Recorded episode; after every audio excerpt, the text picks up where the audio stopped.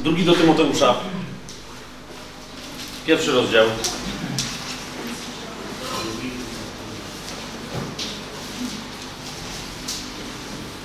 Potem jak żeśmy sobie na pierwszej sesji, myślę, odpowiednio mocno ciężar nałożyli w kwestii tego, jak istotnym jest powołanie osobiste i rozeznanie go. Jak niektórzy powiadają, że szukam Boga, szukam Boga, szukam Jego woli. To jest jedna z najważniejszych rzeczy, żebyśmy, e, żebyśmy dopominali się u Pana tego objawienia dla siebie. Ponieważ objawienia, które ci się należy, to, to nie o to chodzi, że, że ty masz coś wycisnąć na Bogu, że to jest coś dla, dla wyjątkowych ludzi. To jest, to, to jest coś, co ci się należy. Co więcej, to nie, że nie, że ci się należy, ale Bóg ci nie chce tego wydać. To jest coś, co Bóg ewidentnie od tego chciał zacząć. On ci to chce dać, chce ci to objawić.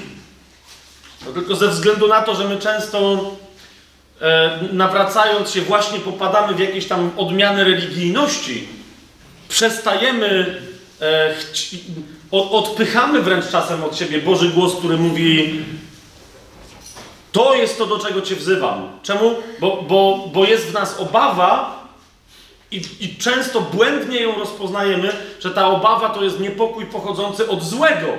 Okay? Jest w nas obawa, że, że ten głos w trzech krokach zaprowadzi nas do robienia rzeczy, których nikt inny nie robi. To jest widzicie, to jest cały czas to, tak? Że teraz ja sam będę coś robił? No co inni na to pomyślą? Co inni na ten temat powiedzą? Gdy tymczasem, jeżeli Twoje życie niczym się nie różni od chrześcijańskiego życia innych wierzących, to to jest problem. Nie możesz mieć poczucie komfortu, które jest diabelskie. Że hej, robię wszystko to, co pozostali. No to masz. I teraz, ale, ale przeanalizujmy y, to, o czym e, Tymoteuszowi Paweł mówi. Pierwszy rozdział drugiego do Tymoteusza, szósty i siódmy werset. To są dwa wersety, na których chcę, żebyśmy się skupili. Świetnie, przypuszczam, że, że wielu osobom tutaj świetnie znane. A jednak chciałbym, żebyśmy weszli w ich głębie, bo bywa tak, że nam się wydaje, że ponieważ sto razy słyszałem jakiś werset, to że świetnie go znam. A tymczasem jedyne, co to oznacza, to znaczy, że go świetnie pamiętam. Tak, jestem w stanie go z pamięci wyłożyć, a nie, że wiem, co, o co w nim chodzi. A więc Paweł do Tymoteusza pisze z tego powodu, a powód wykłada w poprzednich wersetach, tak? Więc, ale teraz mniejsza o to, co to jest za powód, ale, ale mówi, że z tego powodu chce ci Tymoteuszu coś przypomnieć. I teraz co Tymoteuszowi przypomina? Zauważcie, mówi mu tak. Przypominam ci, abyś rozniecił na nowo, tu nie ma słowa na nowo, ale, ale yy, złam? No jak masz inne tłumaczenie, to dobrze, no nie? Bo chodzi mi o to, że, że to nie chodzi o to, żeby, żeby roz, rozpa- z, powrotem rozdmuchać, bo tam jest żar, tam coś płonie, ale chodzi o to, żeby z powrotem ten ogień z powrotem uczynić wielkim. Tak? Nie, nie, że coś wygasło i teraz żebyś na nowo coś rozpalił, więc, ale tam jest, że jednak od nowa, żeby to rozdmuchać, tak? A więc przypominam Ci, abyś rozniecił dar Boży, który jest w Tobie przez nałożenie moich rąk. Nie dał nam bowiem Bóg ducha bojaźni, ale mocy i miłości i trzeźwego myślenia. Będziecie mieli w niektórych tłumaczeniach UBG będzie zdrowego umysłu. Ja osobiście jest, uważam, że jest najwięcej powodów, żeby ten konkretny wyraz przetłumaczyć jako zdrowy rozsądek. Nie dał nam Bóg ducha bojaźni, ale mocy, miłości i zdrowego rozsądku. Trzeźwe myślenie jest również dobrym tłumaczeniem, tyle tylko, że yy, przymiotnik trzeźwo myślący od tego wyrazu pochodzący, on się pojawia na przykład w opisach, jaki powinien być starszy zboru, albo odpowiedzialny, czyli tak zwany biskup, albo jak, jacy powinni być starsi mężczyźni w zborze. Nie starsi zboru, tylko po prostu starsi ludzie, zwłaszcza mężczyźni w zborze. I tam często obok tego, że powinni być trzeźwi, pojawia się myśl, że powinni być tacy właśnie. Trzeźwi w sensie, że nie pijani, dosłownie, że nie powinni nadużywać w żaden sposób alkoholu. Więc ze względu na to, że tam się te wyrazy obok siebie pojawiają i po polsku to, to brzmi prawie tak samo, uważam, że powinno, powinniśmy to tłumaczyć jako zdrowy rozsądek. Wtedy w tamtych tłumaczeniach byśmy mieli, że e, na przykład właśnie, że, że starsi powinni być trzeźwi, w sensie nieupojeni alkoholem i jak zdrowo myślący, zdroworozsądkowi. Tak? Swoją drogą zauważcie, że zdrowy rozsądek yy, nie jest czymś po angielsku, mówimy common sense, tak? Jak, jak, jakby to było coś powszechnego, że, że taki rozsądek jest czymś powszechnym, a nie jest. Tu nie chodzi o powszechnie, normalnie rozumiany zdrowy rozsądek. Tu chodzi o dar Boży. Nie dał nam Bóg ducha bojaźni, ale mocy, miłości i zdrowego rozsądku Bożego. Teraz, zanim y, pójdziemy dalej, chciałbym y, parę rzeczy uściślić, y, mm, bo między innymi z tego pierwszego wersetu przypominam Ci, żebyś rozniecił na nowo dar Boży, który jest w Tobie przez nałożenie moich rąk. E, pojawiła się w Kościele taka teologia, niektórzy z niej jakby wiele nie robią, więc ja nie, to nie jest teraz moja, wiecie, e, polemika z ludźmi, którzy coś tam powtarzają, ale niewiele sobie z tego robią.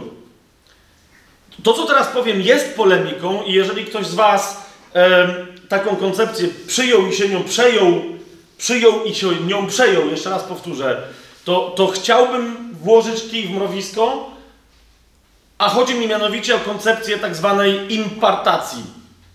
Z angielskiego impartation to nie jest najwłaściwszy to nie jest żadne tłumaczenie, ale niektórzy tak to nazywają po prostu, już widzę po polsku, impartacją albo udzieleniem. Być może o tym coś słyszeliście, tak? Mianowicie, że na przykład jeżeli jest jakiś wielki mąż Boży albo mężyna Boża, tak też może być, tak?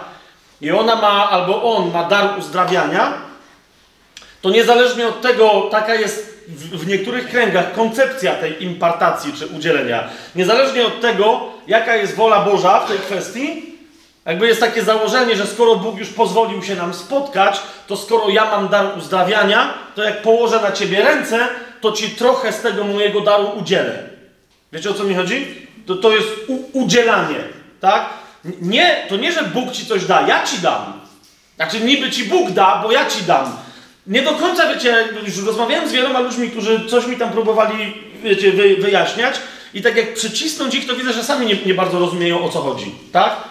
Ale, ym, ale zasadniczo stąd się potem biorą takie praktyki, yy, na przykład, jak to się nazywa, tunel ognia czy czego, to wiecie, że się ustawia, nie wiem, yy, na jakichś konferencjach chrześcijańskich, tak? Nie byle kogo, nie, nie, nie. Najlepszych kaznodziejów, zaproszonych gości, pastorów lokalnych, uzdrowicieli, proroków. Wiecie o co mi idzie, tak? I stoi taki rządek e, 20 e, mężów i, i, czasem mężyn bożych, bo czasem się kobiety też dopuszcza, tak? 10 z jednej, 10 z drugiej strony. I teraz ludzie przechodzą przez ten e, w środku, przez, przez, przez ten tunel taki. I teraz wiecie, jakby nawet tam nie specjalnie się odbywa jakaś modlitwa, tylko oni mają w miarę szybko przejść, nawet czasem przebiec, a ci y, którzy mają im udzielać, bo mają jakieś tam dary, po prostu y, pieczą, pieczątkują ich, tak? Znaczy w sensie tak szybko, wiecie, bam, bam, bam, bam, nakładają na nich ręce. Bo jakby idea jest taka, i jeszcze raz, nie, nie, wiecie, nie, nie, ja teraz nie, to nie, nie chcę, żeby to zabrzmiało jak jakaś kpina czy coś, tak? Nie, y, jasne, chcę, żeby zabrzmiało, że się z tym nie zgadzam, ale nie mówię, że się, ja się teraz nie nabijam, tylko, tylko wam mówię, jak to naprawdę wygląda, tak? Ktoś z was widział, co, ktoś z was widział coś takiego? Okej. Okay. I teraz, za, za, każdym razem, ja powiem, że czekaj, ale co się tam działo? W sensie, jak ktoś za kogoś się o coś modlił, to i wtedy się dowiaduje, że nie, bo tam się nikt za nikogo nie modlił, tylko udzielał ze swojego daru. Tak? I wtedy no nie wiem, jakby wiesz, wiecie, z dziesięciu proroków, czterech uzdrawiających, siedmiu pastorów, dwóch apostołów nawet nie wiem, teraz, że jak ktoś przeleciał przez taką mozaikę, to teraz nie wiem, z czym na końcu, gdyby rzeczywiście tak to miało działać, nie wiem, z czym by wyszedł, tak? No ale załóżmy, że ktoś ma jakiś szczególny dar, szczególnie się objawiał, okej. Okay. Ale wtedy było moje pytanie, ale na podstawie czego w ogóle jest, jest taka koncepcja, że ktoś komuś może czegoś udzielać? W sensie, że wiecie, człowiek. I wtedy zasadniczo się pojawia, yy, pojawiają dwa tylko yy, fragmenty z Biblii. Jeden to jest Eliasz z Elizeuszem. Pamiętacie, że Eliasz zostawił płaszcz Elizeuszowi, ale to w ogóle w tej historii w ogóle chodzi o naprawdę kompletnie inne rzeczy. Yy, gdy, gdy idzie o ten płaszcz, a przede wszystkim chodzi o to, że Elizeusz dostaje od Pana, a nie od Eliasza. Tak? Każdy, kto tą historię zna, to wie, że, że to, to, to, że płaszcz Eliasz zostawił, to jest jedno, a to, że Elizeusz dostaje, to jest drugie i on dostaje od Pana. Czy to jest jasne? Czy, czy musimy tam przechodzić do tej historii? Nie idźmy tam, bo to nam długo zajmie. Ale zasadniczo, zwłaszcza, że wiecie, bycie prorokiem w Starym Testamencie to jest zupełnie inna historia niż bycie prorokiem w Nowym Testamencie, w Nowym Przymierzu. W Nowym Przymierzu ducha proroczego, którym jest po prostu Duch Święty, ma cały Kościół. Cały Kościół. A więc bycie prorokiem w sposób szczególny jest czymś innym niż w Starym Przymierzu. W Starym Przymierzu prorok miał pełne poznanie od Pana, a cała reszta ludzi nie miała żadnego poznania. Wiecie o co mi chodzi? Więc on musiał wszystko przekazać ludziom. W Nowym Przymierzu prorok, kiedy przychodzi do kościoła, zasadniczo, jeżeli mówi kościołowi coś, czego kościół nie rozpoznaje, to znaczy, że on nie ma proroctwa, a nie, że kościół jest głupi i że się musi czegoś dowiedzieć. Jeżeli prorok przychodzi do kościoła, to kościół musi mieć rozpoznanie w sobie i powiedzieć na jego prorokowanie Amen. Jeżeli Kościół nie mówi Amen, to znaczy, że nie było proroctwa, a nie, że nie przyjęli proroka. Czy to jest jasne, co mówię? Nie, to jest niejasne. Widzę, że to jest niejasne. Dlatego, zobaczcie, na przykład w pierwszym do Koryntian 14 rozdziale, nie otwierajcie, tylko potem sobie możecie to sprawdzić, tak? Ale zobaczcie, jest tam powiedziane, jeżeli są prorocy pośród was rozpoznani z tym darem, to niech prorokują. Niech mówią, tak, dwu, dwaj albo trzej, jeden po drugim. Ale Paweł za chwilę dodaje, mówi, ale jeżeli ktoś inny ma proroctwo, to niech oni się zamkną i niech ktoś inny gada. To nie jest żadnym prorokiem.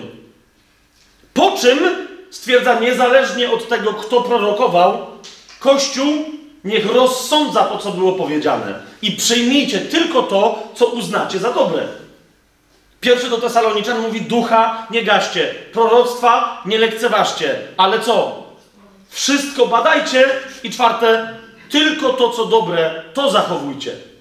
Jasne jest to? O czym mówimy? Więc słowem, prorokowanie to jest jedno, a proroctwo to jest prorokowanie przyjęte przez Kościół jako proroctwo. I dopiero wtedy mamy proroctwo. Czy to jest jasne, co, co, co, o, czym, o czym mówimy? Ducha proroczego ma cały Chrystusowy Kościół. Duch Święty w nas mieszka, daje nam to poznanie, dzięki któremu możemy łatwiej rozeznawać yy, proroctwo. Nawet jeżeli, wiecie, przychodzi prorok, yy, przychodzi Agabos w dziejach apostolskich, ma objawienie, którego nie miał Kościół. Na, na, na cały, przyjdzie głód na całą ziemię. Przygotujcie się. Teraz rozumiecie, nikt nie miał tego proroctwa, ale Kościół słyszy to proroctwo i mówi: Mamy pokój w sercu. Wiecie o co mi chodzi? Wszyscy mają owoc ducha w sobie. Mówią Amen. To jest prawdziwy prorok.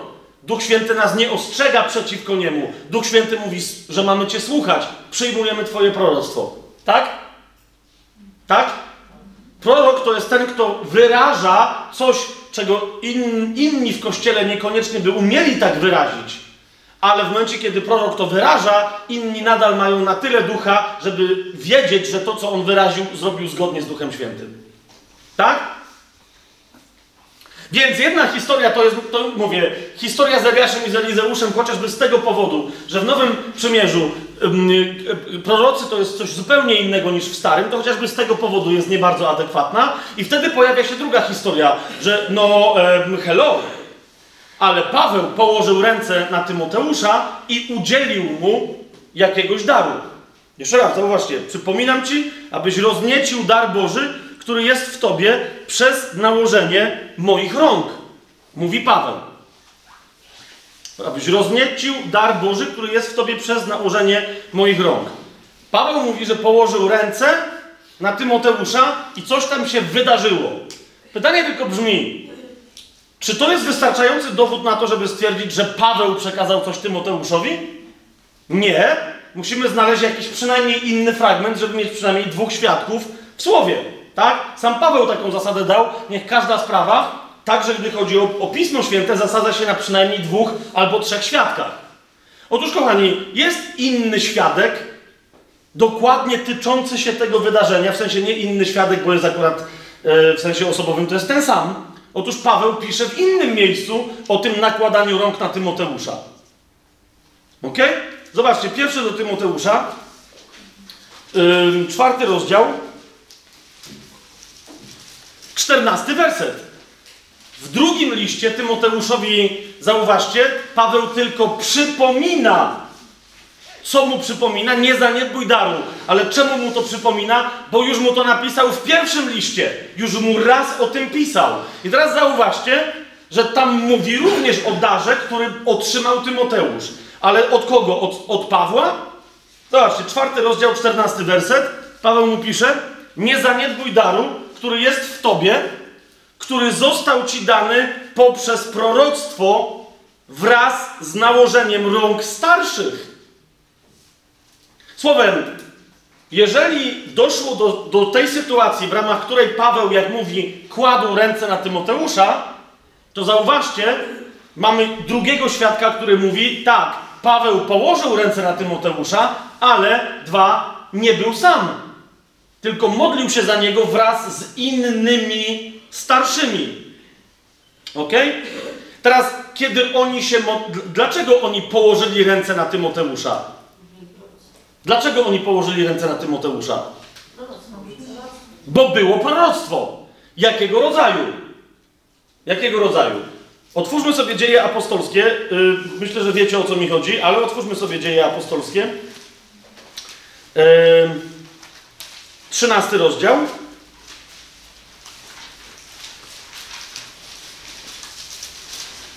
Zauważcie od początku. Zanim Paweł i jemu towarzyszący ludzie kładli na kogoś tam ręce, sam Paweł doświadczył tego, o czym później przypomniał Tymoteuszowi. Zobaczcie, co się dzieje. 13 rozdział dziejów apostolskich, czytamy od pierwszego wersetu. W kościele w Antiochii byli pewni prorocy i nauczyciele. Kto to był? Barnaba, Szymon, zwany Nigrem, Lucjusz Cyrenejczyk i Manaen, który wychowywał się z tetrarchą Herodem i kto? I Szaul czyli późniejszy, bardziej nam znany Paweł Apostoł. Tak? Tutaj jeszcze pod imieniem Szawła. I teraz, gdy oni, bo tu chodzi o tych sześciu, tam, no mniejsza o to, został, gdy oni jawnie pełnili służbę Panu i pościli, a więc w sposób jawny się modlili, trwali na modlitwie i na poście, powiedział im Duch Święty. A więc tu macie, widzicie, jest sytuacja, modlą się w grupie, i teraz ktoś wypowiada proroctwo, a cała reszta tej grupy mówi amen na to proroctwo. Jak brzmi proroctwo? Powiedział im Duch Święty: Odłączcie mi Barnabę i Szaula do dzieła, do którego ich powołałem. To było proroctwo. Barnaba i Szaul mają być odłączeni do dzieła. Jakiego? Do dzieła apostolskiego. I teraz popatrzcie, wtedy po poście i po modlitwie nałożyli na nich ręce i wyprawili ich. Jeszcze raz, kto wybrał Barnabę i Szaula? Duch Święty. Jeżeli Duch Święty wybiera, to obdarowuje i wyposaża do misji, do której wybrał. Zgadza się? Kiedy to zrobił, po, powiedział: Wypowiedzcie proroctwo, niech cały Kościół będzie tego świadkiem, ponieważ cały Kościół w Antiochii wysyła tych dwóch jako apostołów. Zwłaszcza, że później, jak zobaczycie historię, oni y, aż do Cypru dotarli, po czym wracali tą samą drogą, którą szli i gdzie wrócili? Do Antiochii. I w Antiochii, jako w swoim rodzimym kościele, złożyli sprawozdanie, jak wyglądała ich robota. Tak? A więc Duch Święty ich wybrał, Duch Święty ich obdarował, Duch Święty dał proroctwo Kościołowi, że ich wybrał. Zauważcie, odłączcie mi Barnabę i Szaula do dzieła, do którego już ich powołałem a nie do którego ich powołam.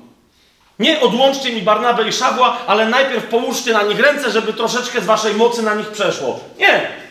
Żeby ich odłączyć od was. Wy im niczego nie dajecie. Wy ich macie od siebie odłączyć. Teraz jasne, że w momencie, kiedy, no właśnie, dalej y, pościli, dalej się modlili, żeby ich wyprawić, nałożyli na nich ręce.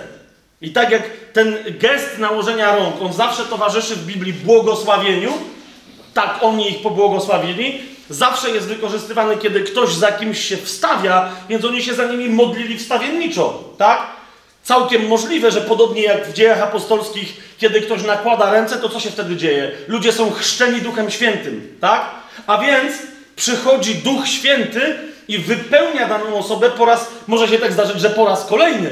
Zauważcie, po chrzcie Duchem Świętym, drugi rozdział dziejów apostolskich, cały Kościół się modli w czwartym rozdziale i znowu jest napełniony Duchem Świętym. Pamiętacie to w czwartym rozdziale.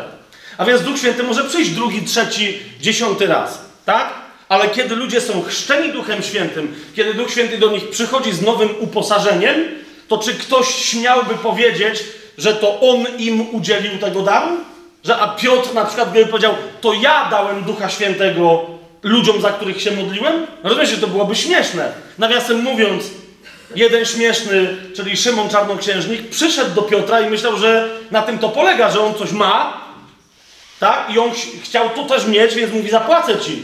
Tylko mi to daj, żebym ja też dawał tak jak ty. Ten mówi, o człowieku. W ogóle nie zrozumiałeś, co się tu dzieje. Tak? Więc wracamy do, do tego drugiego, do Tymoteusza.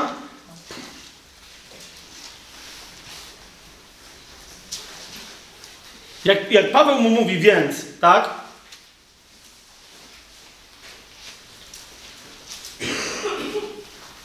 O tej modlitwie, którą, którą, którą on się modlił za niego, nakładając na niego ręce. Sam fakt, że mówi, to ja się za ciebie modliłem. Yy, zauważcie, jak, jak bardzo emocjonalny jest, jest ten list. Zauważcie, yy, pierwszy rozdział drugiego do Tymoteusza, pierwszy rozdział. Yy,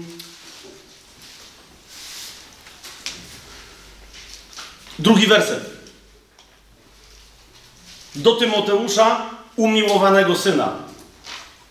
To Paweł tak, wiecie, Paweł tak nie pisał do nikogo. Tak? On się żegna z nim w tym liście. I stąd y, często, y, jak w innych listach, podkreśla kolegialność pewnych działań, nawet w pierwszym do Tymoteusza, tak? Było proroctwo i to starsi, cała grupa starszych razem ze mną położyli na, na, na ciebie ręce. Tak tutaj Paweł mówi, ja kładłem na ciebie ręce. Ale jeszcze raz, to rozumiecie, on ewidentnie pisze o tym samym wydarzeniu, podczas którego Tymoteusz otrzymał specjalne posłannictwo od Ducha Świętego. Nie mamy podstaw do tego, żeby przypuszczać, że to było jakieś inne wydarzenie, czy jakaś inna modlitwa, w ramach której Paweł coś z siebie Tymoteuszowi udzielał. Więc niezależnie od tego, co jeszcze dalej powiemy, to tą jedną kwestię chciałem wyjaśnić. Tak?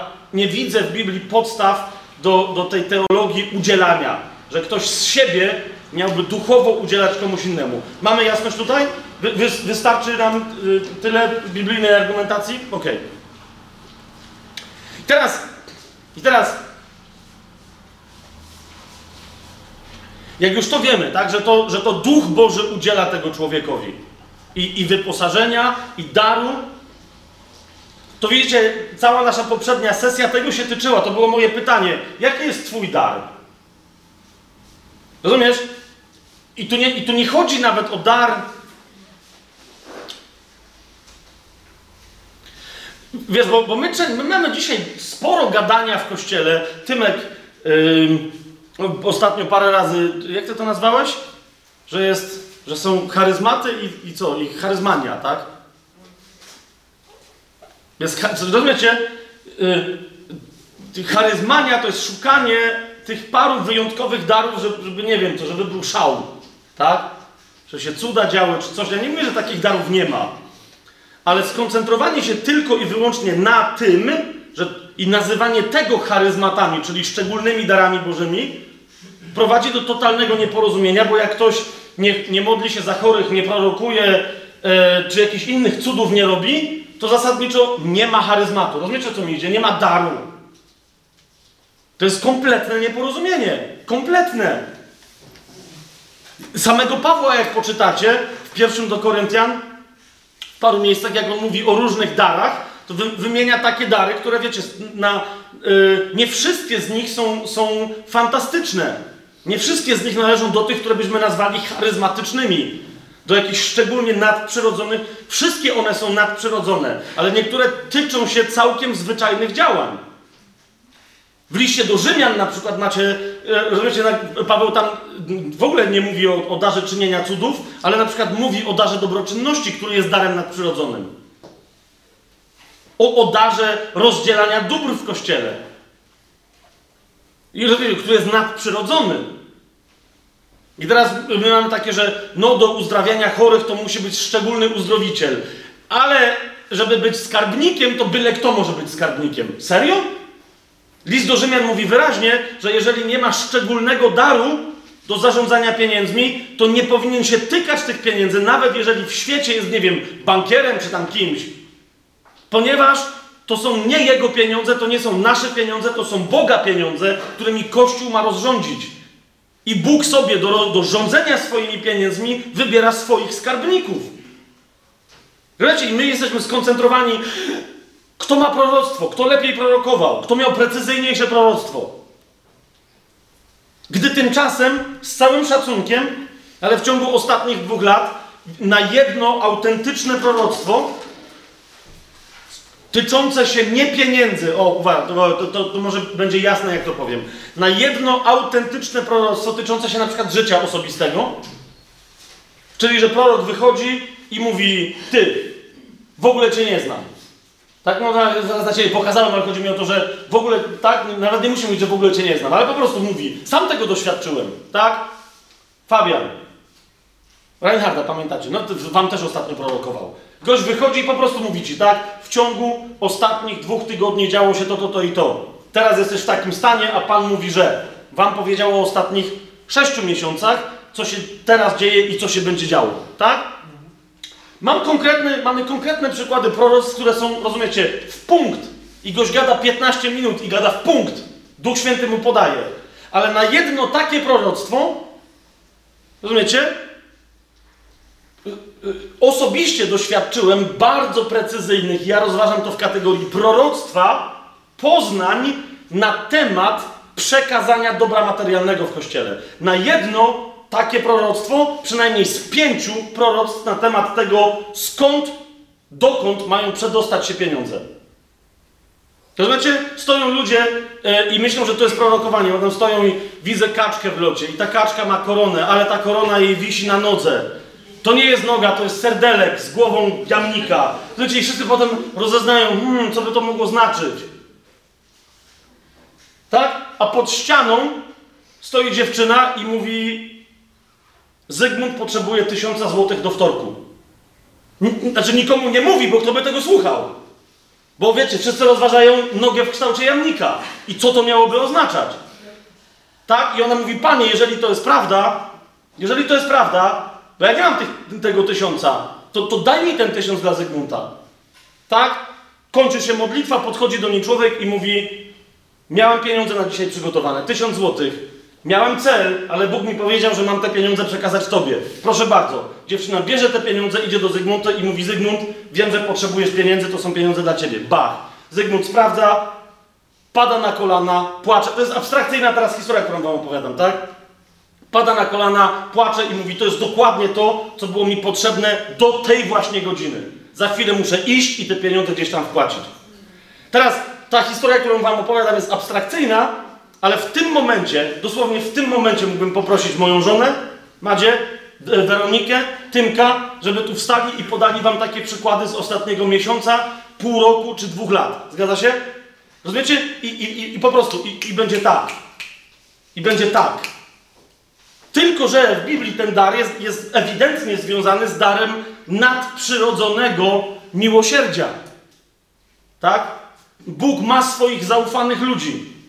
I wie, że, że jeżeli w ręce takiej zaufanej osoby trafi nawet 100 tysięcy złotych, to wie, że ta osoba następnie te 100 tysięcy przekaże tam, gdzie mają być przekazane, bez odrobiny chciwości i jeszcze sama z siebie dołoży tysiąc.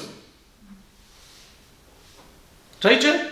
I ile mieliśmy na ten temat nauczania w kościele? Na przykład na temat czegoś takiego.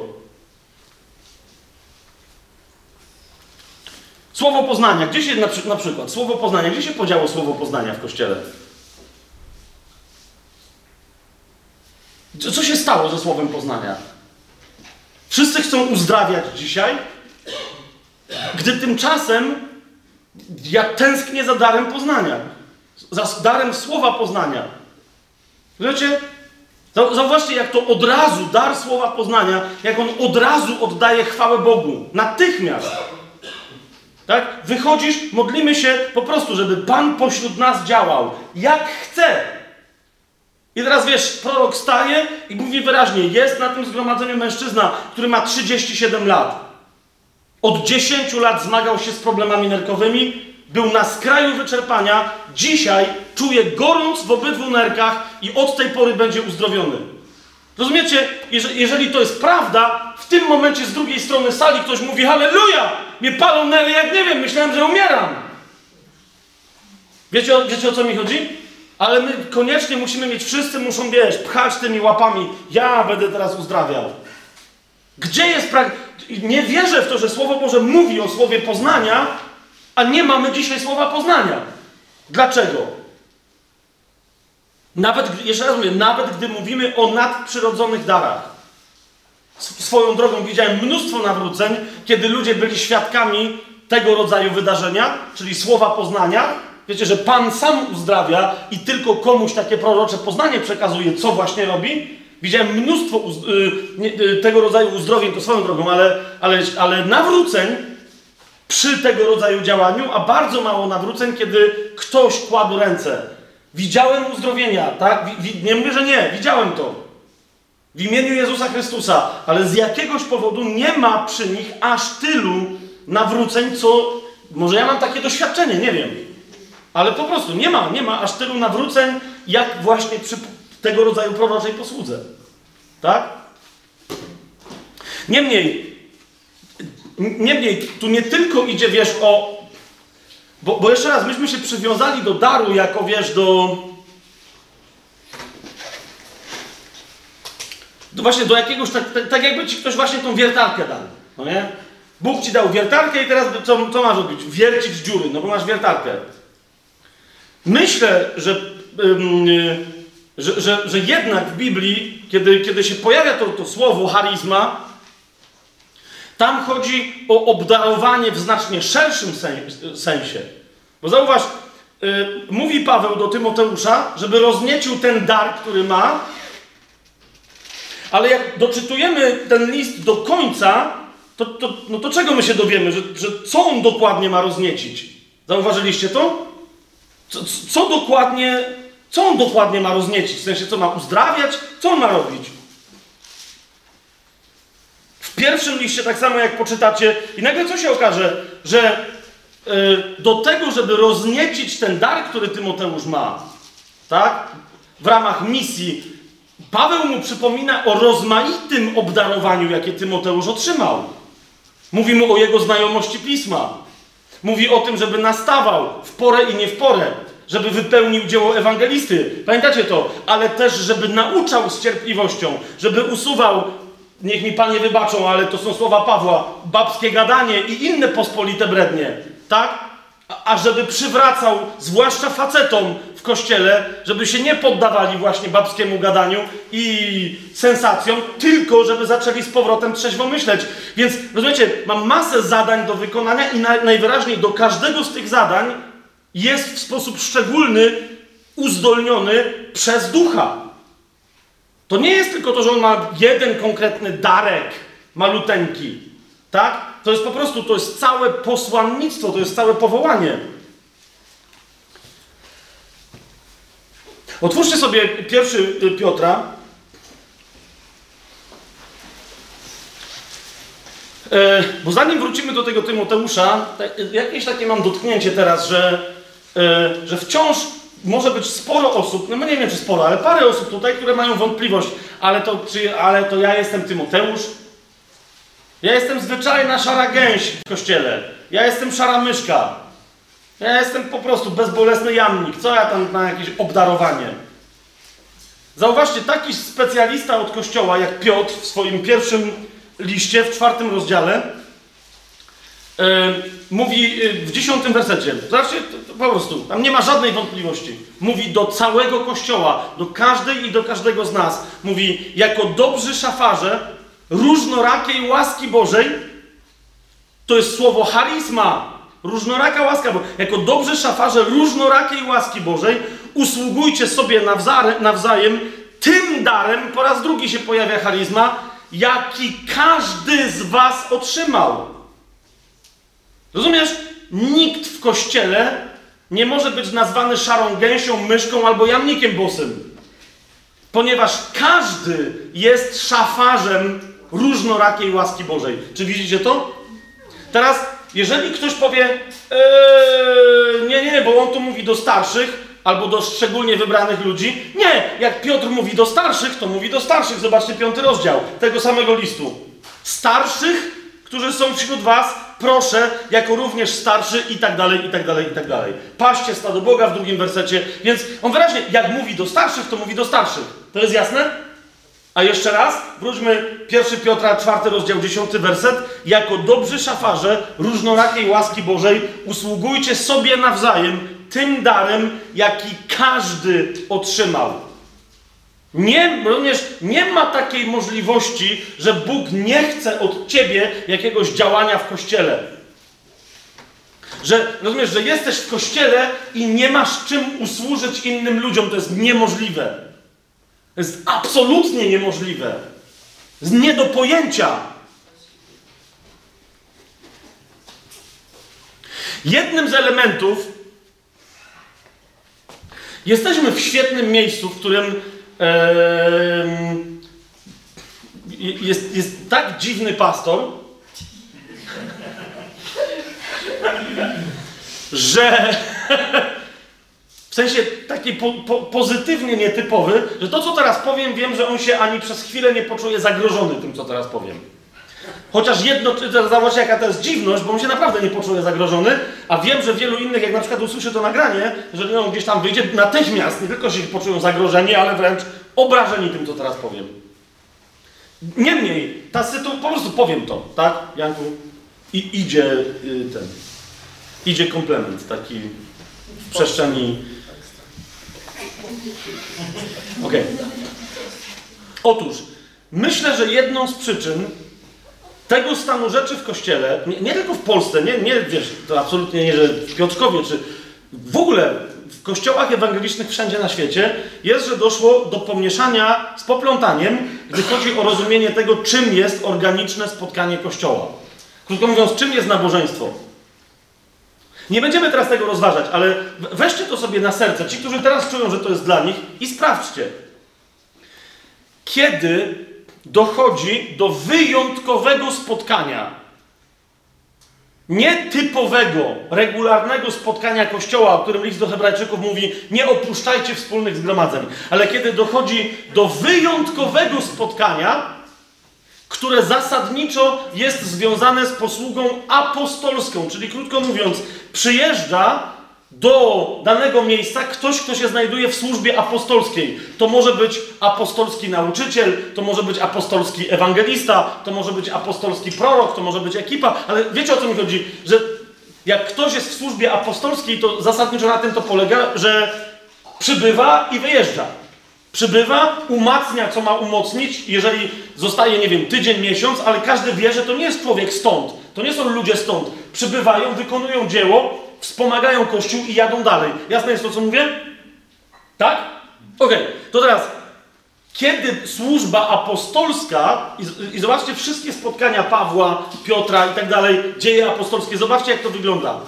Kiedy służba apostolska pojawia się w jakimś miejscu, zasadniczo w ramach tej służby dochodzi do spotkań, które wyglądają jak dzisiejsze nabożeństwa ewangeliczne.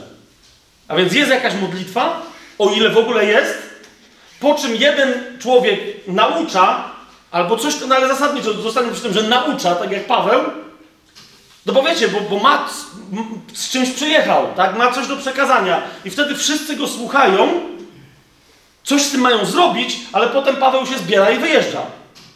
No pamiętacie, bywa tak, że czasem niektórzy mi mówią, że ja tam długo gadam. Weźcie tam, jak ten chłop spadł z trzeciego piętra się zabił. Tyle Paweł do, do, do rana prawie mówił przez całą noc, tak? No ale w służbie apostolskiej to jest żaden problem. Paweł mówi, to jest znak, żeby skończyć. Zszedł, wskrzesił chłopa i pojechał dalej, tak? Ale teraz zwróćcie uwagę, co chcę powiedzieć. Tego typu spotkanie, czyli że cały Kościół siedzi i słucha jednego, powinno być spotkaniem o charakterze wyjątkowym, związanym ze służbą apostolską. Normalne spotkanie Kościoła, regularne spotkanie Kościoła, nazwijmy je nabożeństwem, to jest to, o czym Paweł mówi, kiedy w wielu miejscach, kiedy się razem schodzicie na jednym miejscu, każdy usługuje całej reszcie jakimś darem. Pamiętacie to? Jeden psalmem, inny hymnem, ktoś poznaniem, ktoś słowem itd., tak itd. Tak widzicie różnicę? Myślę, że gdzieś doszło do jakiegoś nieporozumienia. Ono chyba wynika z tego, że wciąż kościoły ewangeliczne e, przechodzą kolejne fale reformowania. Już teraz nie wiadomo za bardzo, co by mieli reformować. A de facto to, co reformują, to jest struktura kościoła katolickiego. Po, po, po prostu, tak? Luteranie, Kalwini na początku, od, no, Luter odkrył, że jest usprawiedliwienie z łaski przez wiarę, halleluja. Ale on tam nie reformował samej struktury mszy, nazwijmy to, więc nabożeństwo luterańskie wyglądało prawie tak samo, łącznie z komunią świętą, wiecie o co mi chodzi? Prawie tak samo jak, jak, jak katolicka msza. Potem następni coraz bardziej tę katolicką mszę ograbiali, bo chcieli być jak najmniej podobni do katolickiej mszy, ale nadal zostawili zasadniczą strukturę, jaką? Że jest jeden główny celebrant. Reszta może z nim co najwyżej koncelebrować, a cała reszta to są zwykli wierni, muszą słuchać. Pan z wami i z duchem twoim. Tyle. Tak? Wstań, usiądź, klęknij, wstań, ukłoń się do domu. Aha, wróć. Taca. Więc w momencie, kiedy, rozumiecie, kiedy, kiedy ten model został narzucony Kościołowi, w tym momencie kościoły przestały funkcjonować jako grupy Boże pod Duchem Świętym i pod namaszczeniem, usługują, grupy ludzi nawzajem sobie usługujących. Czy to jest jasne, co mówię? Tak? Zasadniczo ze spotkań wyjątkowych zrobiliśmy regułę. I, i to myślę, że jest jeden z elementów, e, jedna z przyczyn tego problemu. Tak? No ale my teraz nie jesteśmy od tego, żeby to rozwiązywać, tylko kładę ci to na serce. Sam zacząłem się całkiem niedawno o to modlić, tak? Żeby wreszcie przestać robić reformację, ostatnią reformację, po ostatniej reformacji, znowu nie, żeby nie było, że jestem złośliwy pod adresem Torbena, tak? Tylko, yy, no bo Torben, wiecie, robi ostatnią reformację, no bo jako były luteranin wyszedł z kościoła pierwszej reformacji, tak? Ale wciąż myślę, że my już powinniśmy przestać reformować Kościół katolicki, tylko po prostu wrócić do dziejów apostolskich. Wtedy już nic nie reformować. Tylko wrócić do dziejów apostolskich. W sensie teologii naprawdę już w zasadzie wszystko mamy, tak? Mamy Biblię i tyle. Wróćmy do dziejów apostolskich. Stamtąd się uczmy, jak się Kościół spotyka, jak wtedy ludzie sobie nawzajem usługują, jakimi darami. To się później przeniesie na życie, bo my nie tylko na nabożeństwie, na wspólnym zgromadzeniu, ale następnie w życiu mamy sobie nawzajem usługiwać. Tak? W życiu. Wszelkiego typu dobrym darem, dobrym usposobieniem, które nam Bóg dał. Jeżeli mamy natomiast koncepcję, zauważcie, wciąż pokutującą, pokatolicką koncepcję kleru, no to wtedy, rozumiecie, to co macie y, założenie, że Kościół zasadniczo siedzi w ławkach, a te szczególne dary ma kler. I nawet jeżeli dzisiaj nasz kler y, chodzi w koszulce polo, tak, czy w ogóle w szercie, czy chodzi w krawacie i w eleganckich butach, to nadal pastora, kogoś w służbie rozpoznają, że to jest kler. Po nim się spodziewamy, że będzie mieć dar. Wiesz o co mi chodzi, tak? No a ty tam, Adaś, wiesz, w trzecim rzędzie, no ty możesz mieć za dar, no? Siedzisz obok, wiesz, futryny, świeci się, no i tyle, no. Patrzysz. Rozumiecie, to jest kompletne nieporozumienie. Kompletne. Ja nie mam większego daru niż ty i ty nie masz większego niż ja. Ja nie mam mniejszego daru niż ty, w sensie znaczenia dla Boga i ty nie masz mniejszego daru niż ja. Tak? Zatem, jak już to sobie powiedzieliśmy, wróćmy do tego drugiego do Tymoteusza. Następne bardzo istotne tutaj zagadnienie. No bo wtedy, no bo myślisz sobie, to czyli co ja teraz? Co teraz ja? Boże, co ty dla mnie?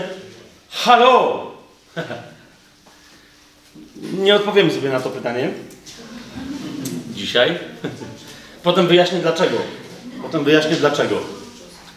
Tylko widzisz, nawet człowiek tak niezwykle rozwinięty duchowo jak Tymoteusz,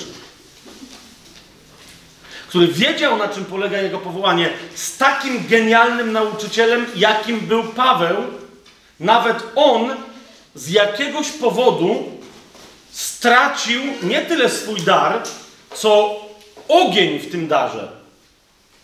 W ramach, i to mając posługę, rozumiesz, Tymoteusz yy, ma na głowie cały, że tak powiem, cały kościół efeski. Ma tam wyznaczać starszych, ma tam różne historie. Wiecie, jest naprawdę w służbie apostolskiej lokalnie odpowiedzialnej za te rzeczy, które normalnie by Paweł robił, czy Barnaba, czy jeszcze ktoś.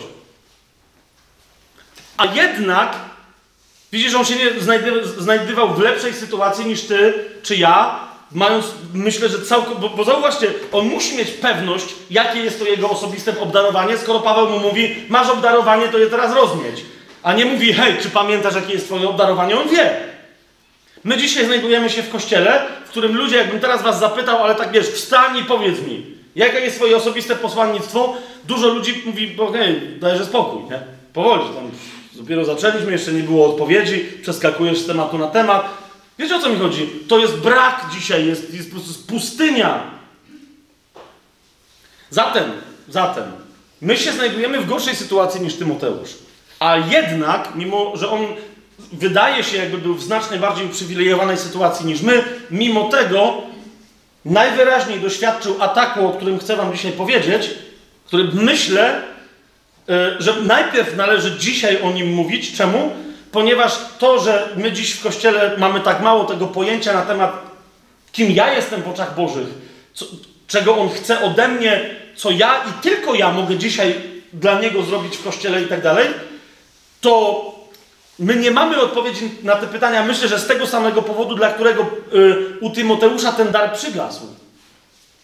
Ok? I teraz ten problem, dla którego my, my możemy mieć problem, nazywa się duchem zastraszenia. Ok, może się nazywać y, inaczej, tak? Ale nazwijmy go duchem zastraszenia. Mamy kościół dzisiaj, który jest przerażony. Do tego stopnia przerażony, że, że wielu ludzi jest przerażonych tym, że dopiero mogliby być przerażeni. Ok? Boją się, że zostaną przestraszeni, nawet nie bardzo się mają czego bać. Wiecie, jesteśmy w wielu miejscach pod takim duchem zastraszenia, że diabeł wystarczy, że nas postraszy tym, że dopiero nas postraszy. Nie, że nas straszy, rozumiesz, że się pojawia coś, co naprawdę cię atakuje, ale, ale, e, ale rozumiesz, przychodzi do ciebie z pogłoską, co by ci mógł zrobić. I to już wystarczy, żeby się wycofać. Rozumiesz? Ty, ja teraz mówię o tym, że hej, twoje powołanie osobiste, hej! I, I teraz ty powiesz, dobrze, to ja chcę w takim razie wiedzieć. Nie zdziw się, jak zaraz, rozumiesz, jak dzisiaj skończymy to spotkanie, po 16 natychmiast się wydarzy coś, co rozumiesz, powiesz, o, o, o.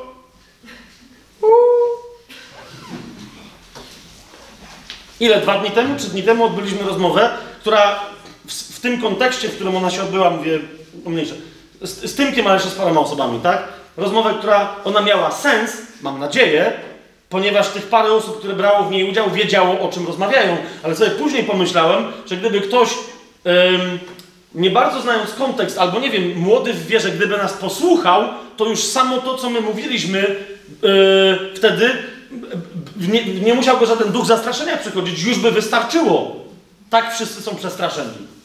Rozmawialiśmy o tym, co się dzieje w Hollywood E, bo nie wiem, czy wiecie, ale, ale, ale tam też się dzieją interesujące rzeczy i nadal tam się ludzie potrafią nawrócić, przyznać do Pana Jezusa, przyznać do wiary w zmartwychwstanie, nawet jak później się dosyć szybko ich kariera kończy. Tak? Ale rozmawialiśmy o paru przypadkach, że jeżeli komuś się jeszcze uda coś zrobić dla Pana Jezusa, no to potem nie jest dziwną rzeczą, że się dzieją jakieś szaleństwa. Mel Gibson kręci pasję Chrystusa, tak? I za chwilę jakimś cudem nie zapił się na śmierć, tak? Rozwodzi się ze swoją żoną. Okej, okay, albo to katolik. Tak jasne, już widzę jakby wielu ewangelicznie wierzących w Polsce chrześcijan jakby nagle mieli pełne moce, żeby się przedstawić temu, co na niego spadło. Wiesz o co mi chodzi? Jestem jak najdalszy od tego, żeby chłopa oceniać. Ponieważ zrobił rzecz, jak ktoś z Was widział ten film, niezależnie od tego, ile tam było wątków, nie było według mnie bardziej biblijnego filmu na temat śmierci Pana Jezusa, jak to, co on nakręcił. Po prostu. I niezależnie od tego, katolik czy nie, po prostu zrobił rzecz, którą Bóg wykorzystał. I teraz niezależnie od tego, jak dostał po nerkach i po tyłku i po innych częściach ciała, bo jak mówię, z żoną się rozszedł, z jakąś inną dziwaczką się zszedł, z tą się znowu rozszedł, dzieci się na niego poobrażały, prawie że się zapił na śmierć, oczywiście w tym wszystkim rzecz jasna zaatakował Żydów i się okazał wrednym antysemitą. Po czym jednak zauważcie, że chłop wraca po iluś tam latach straszliwej walki i kręci kolejny film, który już jest no, nie na temat Pana Jezusa. Jak on się nazywał, ten, o tym adwentyście w wojsku? Przełęcz ocalał po polsku się nazywał, ale po angielsku, no nie, nieważne. Ale mniejsza o to, mniejsza o to. Idzie mi tylko o to, że... No bo y, y, nawet jak ten film wyszedł, tak? Słyszałem tego typu komentarze. Ciekawe, co teraz będzie z Gibsonem. Jak znowu mu się udało nakrę nakręcić, wiecie, film, po którym ludzie naprawdę była taka nie za duża, ale jednak fala ludzi, którzy wiecie, którzy na przykład zaczynali słuchać tajemnego planu i mówią, ej, o co chodzi z Biblią? Jeżeli, bo to jest realna historia, którą on nakręcił, konkretna historia, tak? Jeżeli ludzie w Biblii znajdują taką moc, to co się dzieje? Tak? było parę osób, które po prostu wchodziły na przykład na nasz film, skąd wiemy, że Biblia jest prawdziwa? Z tego powodu, bo zobaczyli ten film.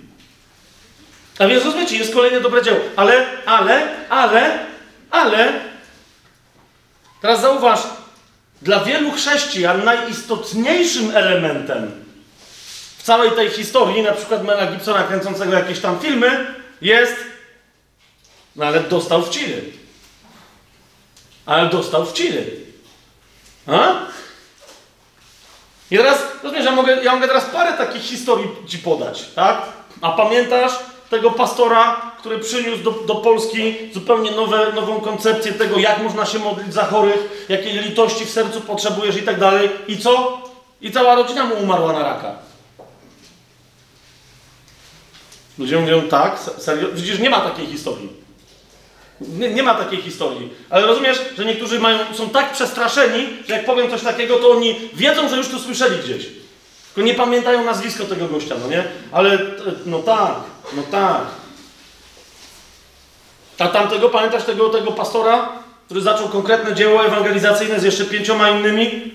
I zaczęły się ruchy na mieście, mocna ewangelizacja i co? I potem się okazało, że jeden pedofil, drugi coś tam, wszystkim zszargali dobre imię. Znowu, akurat częściowo to, co teraz powiedziałem, jest prawdą. Nie na temat Polski, tylko na temat innego kraju. Wszystkim zszargali dobre imię w mediach. Wszystkim. Po 10 latach się okazało, że to były kompletnie z palca wyssane informacje. I na temat tej pedofilii, i na temat innych rzeczy. Ale teraz patrz, co tobie się dzieje w momencie, kiedy o tym słyszysz. Rozumiesz, bo to jest to, co robi zły duch.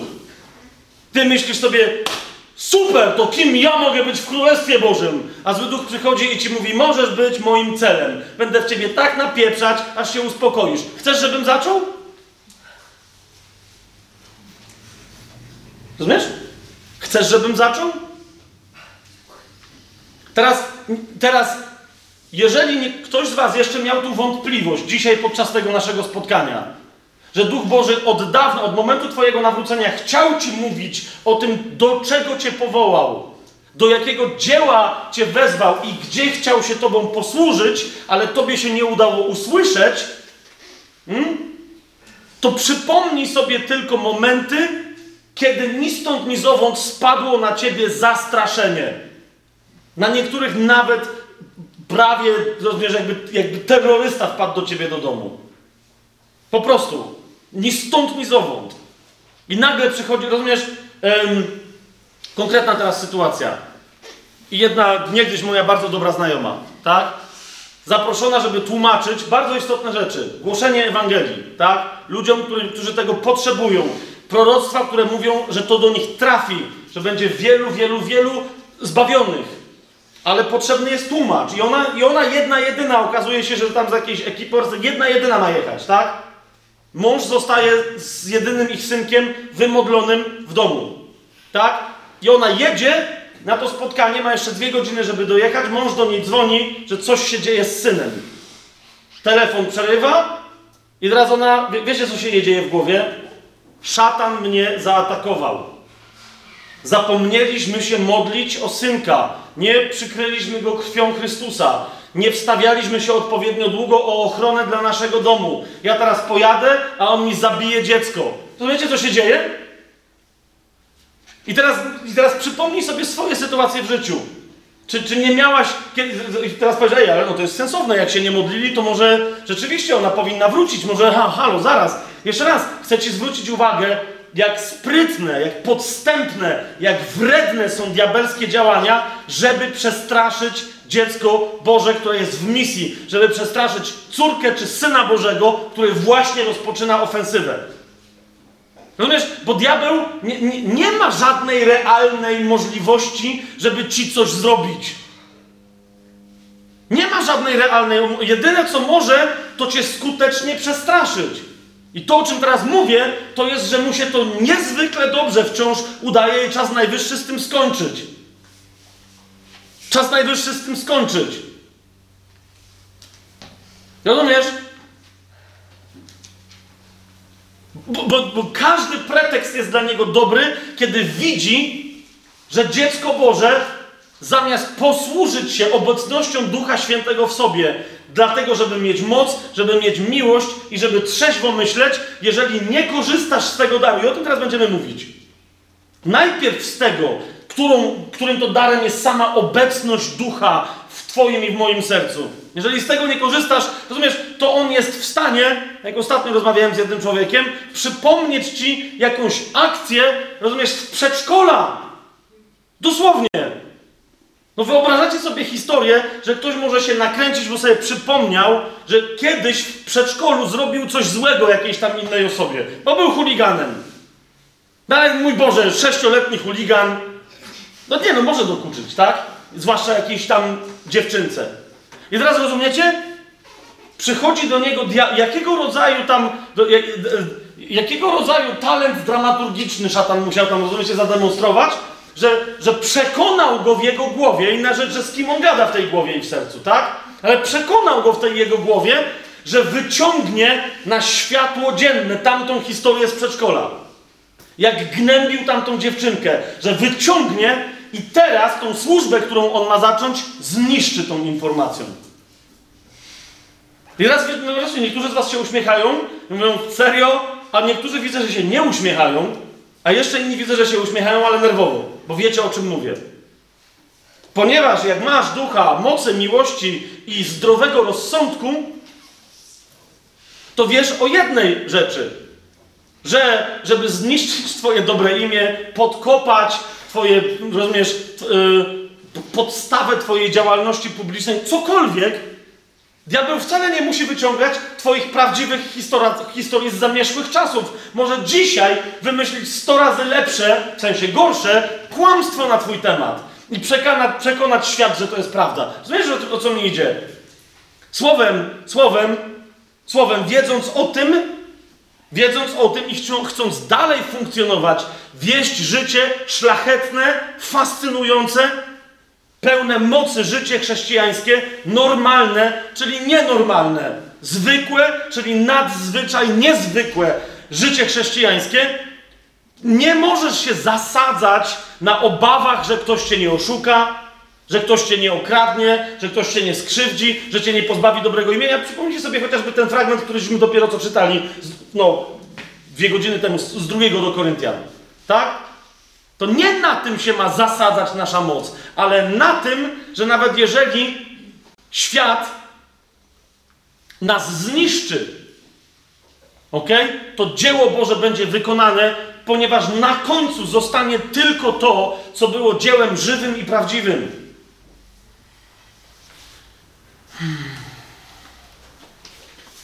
Muszę opowiedzieć jedną historię. Ja już ją opowiada, opowiadałem chyba w dwóch miejscach. I całkiem możliwe, że już o niej słyszeliście, ale żeby to wyjaśnić, tak? Myślę, że musimy wejść w tę historię. I niech Bóg Święty działa, bo, bo, bo on, on, teraz wie, po co mu jest ta historia. Ja nie wiem, ja nie wiem po co. Ja nie lubię powtarzać historii w krótkim. A już ze dwa razy o niej mówiłem. Ale apostoł z Chin przyjeżdża do Stanów Zjednoczonych. Są chyba 50 lata. Bardzo bliski współpracownik, i nie będę teraz owijać w bawełnę, bo, bo zawsze owijałem, ale to nie ma w ogóle żadnego znaczenia. Bo, nie powiem wszystkiego, ale powiem tyle, ile, ile trzeba. Jeden z bardzo bliskich współpracowników Watchmana Nie. Jak ktoś kojarzy tego, tego nauczyciela. Nie, nieważne, co teraz wiecie, kto tam myśli na temat jego nauczania. Chociaż ja w, w paru konkretnych miejscach bardzo się z nim nie zgadzając, zasadniczo bardzo szanuję e, to, to, co zrobił. Dla całego Kościoła tym swoim nauczaniem. I teraz Watchman, ale, ale nie, niezależnie od tego, jak, jak, jak, jak dobrze by czego nauczał, Watchman nie musiał wcale skończyć w Chinach ludowych. Ale Bóg mu powiedział, że ma tam wrócić yy, z Tajwanu bodaj, tak? Więc wrócił. Ostatnich 20 lat swojego życia Watchman nie spędził w obozie koncentracyjnym. Tak?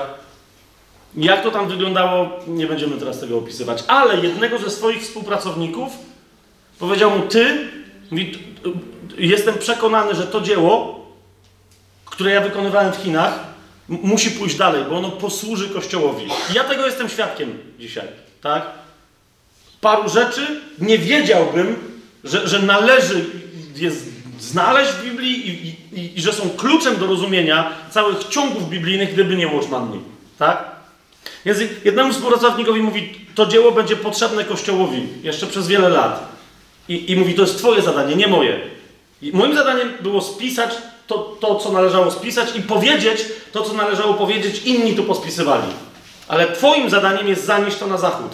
Przetłumaczyć to na angielski, ponieważ kiedyś angielski będzie kluczowy dla tej sprawy. Więc jeden z takich jego współpracowników trafia do, do Stanów Zjednoczonych i zaczyna robić to, co uważa, że powinien robić. Nie znam za bardzo tego, wiecie, tego człowieka, jego nauczania. Nie znam za bardzo, naprawdę nie czytałem żadnej jego książki, więc nie będę na ten temat wypowiadał. Ale to nie ma żadnego znaczenia.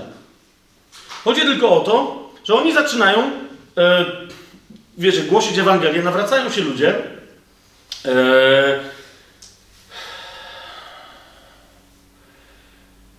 przynoszą, ten człowiek przynosi z Chin inną kulturę kościelną, niż była znana w 50. czy 60. latach w Stanach Zjednoczonych. To nie jest klasyczna kultura zborowa amerykańska, jeżeli wiecie o czym mówię. Tak? To jest kultura kościołów domowych, z, z kościoła, który, któremu się wiodło nie najlepiej w sensie materialnym.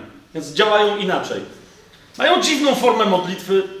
Nawet dzisiaj, czasem jak się, bo się ostatnio raz ja osobiście z nimi spotkałem tu w Polsce i to była taka dosyć specyficzna forma modlitwy, naprawdę. Ale nie jakaś dziwna. Wiecie o co mi chodzi, tak? Nie modliliśmy się na językach wszyscy z jakimiś dziwnymi proroctwami, chociaż moglibyśmy. Nie wiem, czy może, może byśmy nie mogli. Chodzi mi o to, że po prostu był to dziwny sposób wypowiadania amen. Jak dla mnie. Dzięki Ci Panie, że coś tam. Amen. Amen. No tak, po chińsku, tylko że wiecie, jak nie Chińczycy próbują mówić coś w chińskim stylu, to wychodzi dziwnie, tak? Ale wciąż to nie jest jakoś na tyle nienormalnie, żeby powiedzieć odstępcy, zwiedzenie.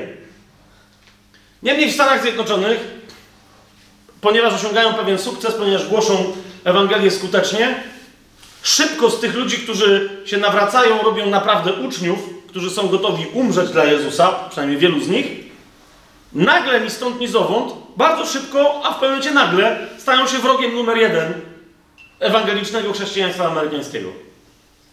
Znaczy, nie do końca całego, bo całe ewangeliczne chrześcijaństwo nie wie w ogóle, co się dzieje, ale jest jeden instytut badawczy, który, który jest autorytetem w tamtym czasie dla całego y, biblijnego chrześcijaństwa amerykańskiego. I ten instytut mówi: uważajcie, ponieważ to jest sekta. Zaczyna produkować, zwłaszcza jeden autor, artykuły na temat ym, tej denominacji, że to jest sekta i że to uwaga, że to jest tak groźna sekta, jak pamiętacie w 70 latach w pewnym momencie była ta ekipa, która wywiozła tysiąc ludzi, prawie 900 ileś tam osób do Ameryki Południowej i wszyscy się otruli. Pamiętacie? Nie, nie pamiętam jak oni się nazywali. Najpierw potruli swoje dzieci, potem się sami potruli, to miało coś tam oznaczać. I teraz ten gość pisze, że, że to może być równie groźne jak tamta ekipa. Tak? To może być równie groźne. I teraz oni mają sytuację, zaczyna się najpierw prześladowanie w Stanach Zjednoczonych. Tego jakiego rodzaju? Oni mówią, że wychodzą na ulicę, głoszą, nie na ulicę, na kampusie, tak? Akademickim. Studentom głoszą, tak? To są jeszcze, rozumiem, czasy y, jeszcze wciąż działającego y, Jesus Movement i tych wszystkich tam ruchów przebudzeniowych w Stanach. Rano głoszą Ewangelię, 50-100 osób przychodzi do Jezusa w ramach tego głoszenia, tak? Umawiają się na wieczór, na nabożeństwo, te osoby nie przychodzą. Następnego dnia wychodzą, szukają ich i mówią, czemu nie przyszliście? A oni mówią, spotkaliśmy innych chrześcijan, na szczęście powiedzieli nam, że jesteście sektą. Przyjęliśmy Chrystusa jeszcze raz. Się pytają, ale to jakoś myśmy inaczej was do Chrystusa doprowadzili. Nie, ale wy jesteście groźną sektą. Spaduwa, nie chcemy z wami mieć nic wspólnego. Słuchajcie?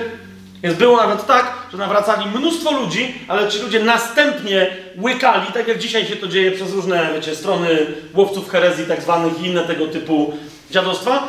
I po prostu jeden artykulik, jedna informacja, jedna plotka, jedno oszczerstwo z ust czyściutkich chrześcijańskich. W trosce o młodych, świeżo wierzących. W trosce o innych, którzy mogliby być zwiedzeni. Tak? I nawracają ludzi, którzy potem idą do innych kościołów. Niech będzie. Ale przez jakieś 10 lat zasadniczo prawie, że zostają zdelegalizowani w Stanach Zjednoczonych. Między innymi z tego powodu. I teraz później okazuje się, że prawnik y, tego Instytutu y, y, Badawczego Chrześcijańskiego trafia do tej ekipy, o której mówimy, tak? która wciąż jakimś cudem działa i żyje i, i głosi Ewangelię i naucza w Stanach Zjednoczonych. On mówi, ej, ja się znałem z tamtymi, mi się wydaje, że tu doszło do jakiegoś poważnego nieporozumienia. To jest 20 lat później. Dobrze ja mówię? To było 20 lat później. Tak? Chyba. Tak, tak. I teraz, i teraz rozumiecie, do, tamci więc mówią, ok, spotkajmy się, spotykają się, trwa kłótnia, parę godzin, tak, ale, ale zaczynają mówić, ale w co wy wierzycie? W to, w to, w to. Nagle się okazuje, tak, po, po paru godzinach tej rozmowy, ktoś z tego instytutu do tej bardzo groźnej sekty mówi z ręką na sercu, muszę wam powiedzieć, że przez lata badania chrześcijaństwa amerykańskiego nie spotkaliśmy nikogo, kto po pierwsze byłby w stanie wyznać wiarę, tak jak wy, po drugie tak jej obronić jak wy. W tego rodzaju dosyć agresywnej rozmowie. Co się stało, że przez 20 lat poinformowaliśmy całe amerykańskie chrześcijaństwo, że jesteście takimi szmacierzami. Co się stało? I tam ci mówią, no dobre pytanie. Więc teraz, uważajcie, gość, który zaczął pisać te artykuły, bardzo znana postać, wtedy już tak zwany host e, parunastu programów radiowych. Nie wiem, czy tam była telewizja, ale parunastu programów radiowych. Wiecie, nazwisko, które jak się pojawiało przy artykule, nikt go nawet nie kwestionował, ale jasne, to napisał ten gość. Rozumiesz? To jest prawda. To musi być biblijna prawda. Nawet nie ma co w Biblii sprawdzać. To jest prawda. Ten gość mówi, zrobię badanie jeszcze raz, bo coś tu nie poszło. Ponieważ to już był, z tego co rozumiem, koniec 80., czy nawet początek 90. lat, pojechał do Chin. Okay? Pojechał do Chin. Bo mówi, skoro ruch jest z Chin, to sprawdźmy, jakie ma źródła, a potem wrócę do Stanów i jeszcze tam będziemy dogrywać. Bo może ja miałem dobrą intuicję, bo może w Chinach to jest groźna sekta, a tamci nasi to już są normalni chrześcijanie. Przyjechał do Chin. Skracam teraz tę historię, ale z no, prawie pierwszej ręki ją znam, tak? Jeden e, nasz znajomy, dobry Amerykanin nam to opowiadał z, z tego ruchu. No mówi, gość przyjeżdża do Chin, mówi, jaki jest cel jego wizyty, tak, że jest z takiego i takiego instytutu i mówi, że chciałby się coś dowiedzieć na temat takiej konkretnej grupy chrześcijan z takimi ludźmi związanych, gdzie on ich może znaleźć. Na co od włodarza do włodarza, od oficera do oficera, od służby do służby trafia do kogoś, kto mówi, a to jest żaden problem, bo wszyscy są w jednym miejscu. Jak to? to Wszyscy są w obozie koncentracyjnym, w zasadzie nawet tym samym. Większość z nich już nie żyje, ale jest jeszcze sporo, którzy, ja mówię, mówi, czyli to jednak jest bardzo groźna sekta. Na co ten oficer mu mówi, no tak, już sam o tym pisałeś. I on mówi, zaraz, jak to ja, jak to ja o tym pisałem? On mówi, no co ty, myślisz, że my jesteśmy głupi? My możemy ludziom amerykańskich gazet nie sprzedawać, ale żeby wiedzieć, co się dzieje, to wszystkie wasze gazety czytamy. No i u, u was żeśmy przeczytali, że z Chin wyszła groźna sekta, tak samo groźna jak ci w Ameryce Południowej. Z chrześcijanami to my się wiemy, jak rozprawiać, ale jak to są takie bandyty, to żeśmy natychmiast wszystkich spacyfikowali. Rozumiecie? A gość przyjeżdża, bo mówi, pomyliłem, mówi, ale ja się chyba pomyliłem, że no to stary. Trzeba było 20 lat temu się zastanawiać, nie teraz, tak? No mówi, ale okej, okay, oni tam jeszcze są. No raczej spotyka się z grupą, ja nie wiem ile, ile, ile osób miała ta grupa. Czy ich tam było, nie wiem, ponad setka czy parędziesiąt osób? Nikt tam nie wyglądał normalnie, tak? No 20 lat w obozie koncentracyjnym, wiecie o co mi chodzi. Ciężkie roboty, mrozy, inne historie. Każdy z nich albo nie miał już w ogóle rodziny, albo nie wiedział, co się dzieje z rodziną. Każdy z nich doświadczył czegoś takiego jak wymordowanie mu wszystkich dzieci. Zgwałcenie żony i córek, sprzedanie synów gdzieś tam, okay? okaleczenia, tortury, prześladowania, zepsucie jakiegokolwiek imienia, jakie mieli. Rozumiecie? Przez 20 lat.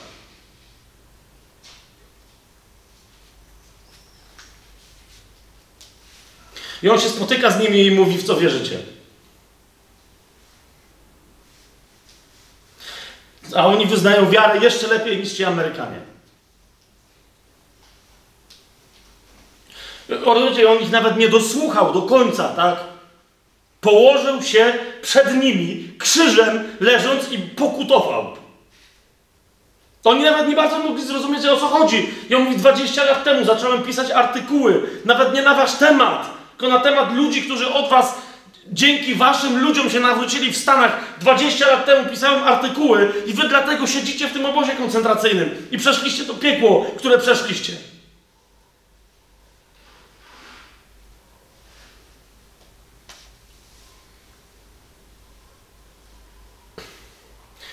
Rozumiecie, że oni go podnieśli z uśmiechami na twarzach i powiedzieli, żeby się nie przejmował.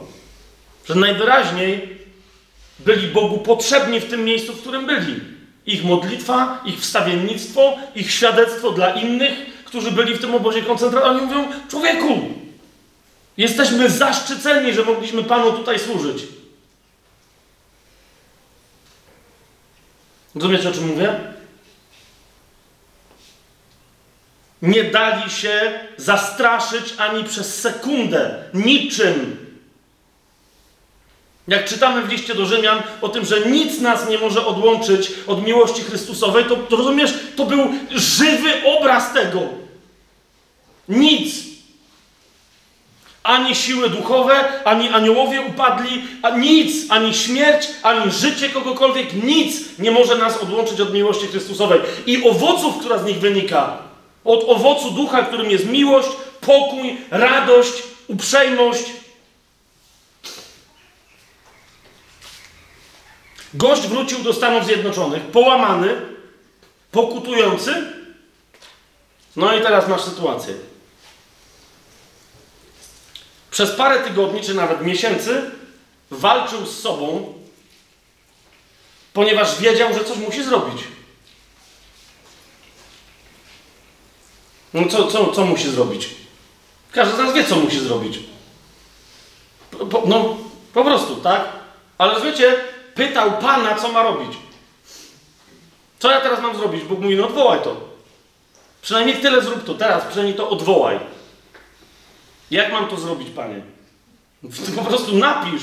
Byłem w błędzie. Byliśmy w błędzie. Cała ta ekipa, bo wszyscy razem z Tobą przyklepali to, coś Ty napisał.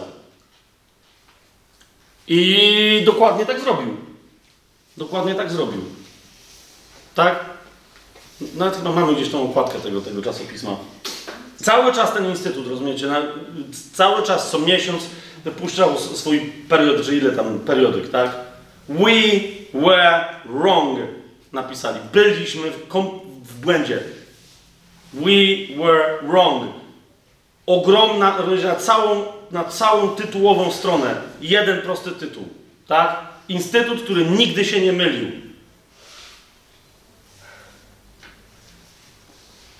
Ale, ale z duchem zastraszenia, zanim do tego doszło, ten facet sam z siebie się zmagał. Mimo, że widział tamtych chrześcijan, widział, że, je, że po prostu nie ma niczego, co cię może zastraszyć. Widzicie o co mi chodzi? Widzicie o co mi chodzi? Wrócił. I teraz, jak on to wypuścił, to czasopismo, byliśmy w błędzie. Jak myślicie, co się stało w Stanach Zjednoczonych? Jeden się przyznał. Ale reszta by się musiała przyznać, że wcale niczego nie sprawdzała.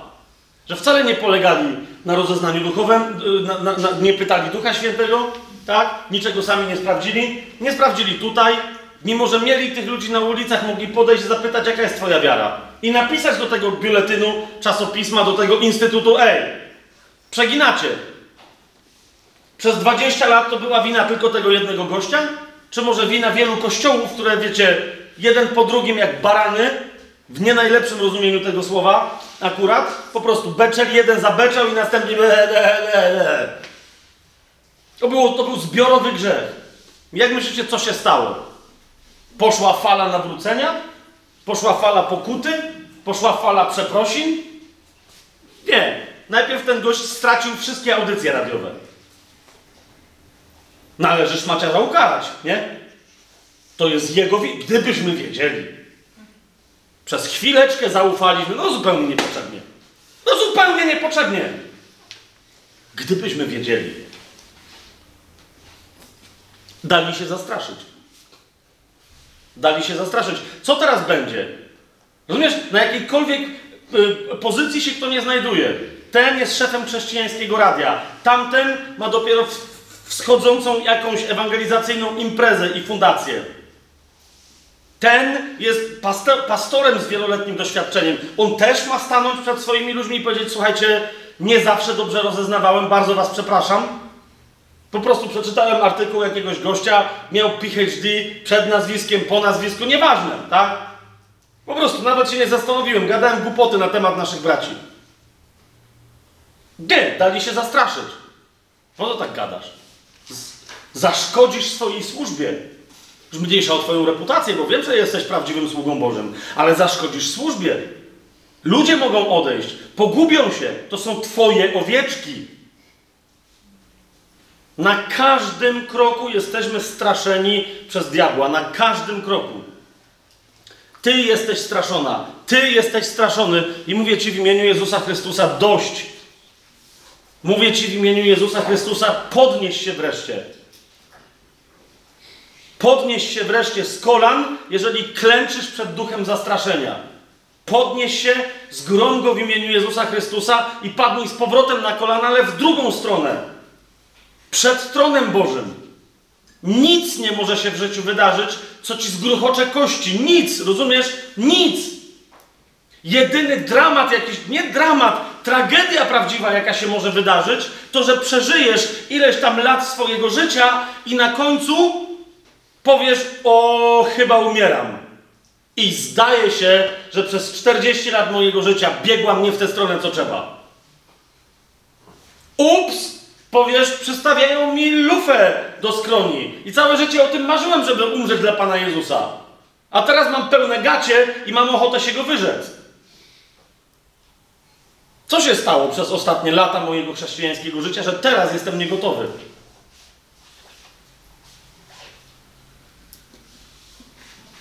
Ilu chrześcijan, ile chrześcijanek, nie tylko teraz w tym wieku, w ostatnich dziesięcioleciach, ilu umiera odchodząc, mam na, do Pana, dlaczego nie? Są zbawieni, ja mówię o chrześcijanach, tak? Odchodzą do Pana, ani w 10% prawdopodobnie nie wypełniwszy swojej misji. Rozumiesz? Po prostu. Na tych pogrzebach, nawet nie bardzo wiadomo, na których się grzebie chrześcijan, czasem ja niespecjalnie w nich biorę udział, bo nie, nie miałem takiej okazji jeszcze, ale chodzi mi o to, że słyszę o tym, że tam się o niczym nie słyszy. Że bywa tak, że pastor nawet nie bardzo wie, kto umarł, co ma powiedzieć. Nikt nie wie, co ma. To, no, była, wierzyła, do zboru chodziła, no, no naran, nie? Zobaczymy się w niebie, halleluja. Nie bardzo wiadomo, o co chodzi. Nikt tak nie umiera, kto żyje w Panu. Rozumiesz? Nikt tak nie umiera. Nie po to się zanurzyliśmy w swojej śmierci. Nie, nie, zdecydowaliśmy się na swoją śmierć, zanurzywszy się w śmierci Chrystusa, przyjmując chrzest, żeby, żeby następnie nasza śmierć, śmierć tego namiotu, w którym się poruszamy, póki nie zmartwychwstaniemy, żeby miała być nic nieznacząca. To musi być przejście to ma być przejście i Pan to zaplanował. To może być ciche przejście. Rozumiesz? Ostatni człowiek, którego bardzo sobie cenię, umierał, u, u, umierał i umarł. Chuck Missler. I cicho umarł. Po prostu. Ci, tam się, nie, nie wiem co tam, nic się nie działo, tak? Nie, nie zabili go dla imienia Jezusa, nie, nic takiego.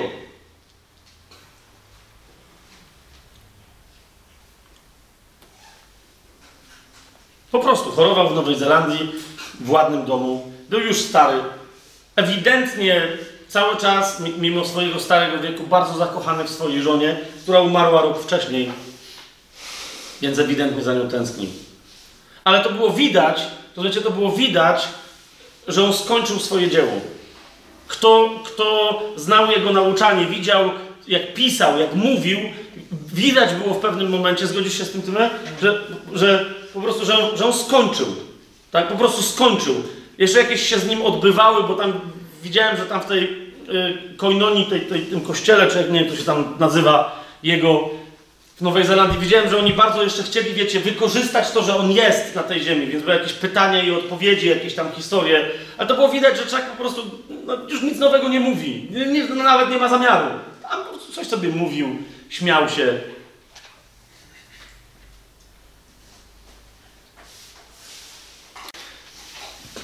I y, widziałem niedawno film, bo to się stało już ile miesiąc temu? Więcej. Ze dwa miesiące temu. Więc niedawno dopiero ktoś z Koinonii wrzucił film pożegnalny. Ja myślałem, że to będzie takie, wiecie, Chuck Missler, tu służby specjalne, kariera w cyberkontrwywiadzie, potem zaczął nauczać Biblii, wielki nauczyciel i tak dalej, i tak dalej. A oni wstawili tylko jedną scenę. Jeden z ostatnich e, wielkich momentów w jego życiu, kiedy nauczał na temat, e, bo on był też naukowcem, tak? Więc nauczał niewierzących naukowców, ateistów, na, na temat tego, o czym z dawien dawna wiedziała Biblia, a nauka dopiero niedawno odkryła. To wiecie, kilkuset obecnych na sali profesorów różnych ścisłych dziedzin i tak dalej. I gość śmiało mówi im o mocy, prawdziwości i niepodważalności, autentyczności Biblii. I teraz chodzi o to, że e, zanim taki ktoś, wiecie, wychodzi i, i naucza, to jest na jego cześć taka prawie że laudacja, tak? Kto to wychodzi teraz do was? Więc wyszedł tam jakiś zawodnik i mówi, moim zaszczytem ogromnym jest, że się znamy z Czakiem Mislerem, i teraz mówi, ja tylko skrótowo chciałem tu Państwu przedstawić naszego czcigodnego prelegenta. Wyjmuje taką kartkę taką dużą, mówi, to jest naprawdę skrót tego, co musimy powiedzieć na Chucka Mislera, na temat Chucka Mislera. A, a Chuck idzie do tego podium, tak? I ten otwiera to i tak patrzy na niego i mówi, coś się stało? Na co Chuck Mister podchodzi do, do tego podium, bierze mu tą kartkę, rozumiecie? Zmiął ją, wywalił i mówi, zaczynajmy. Zaczynajmy.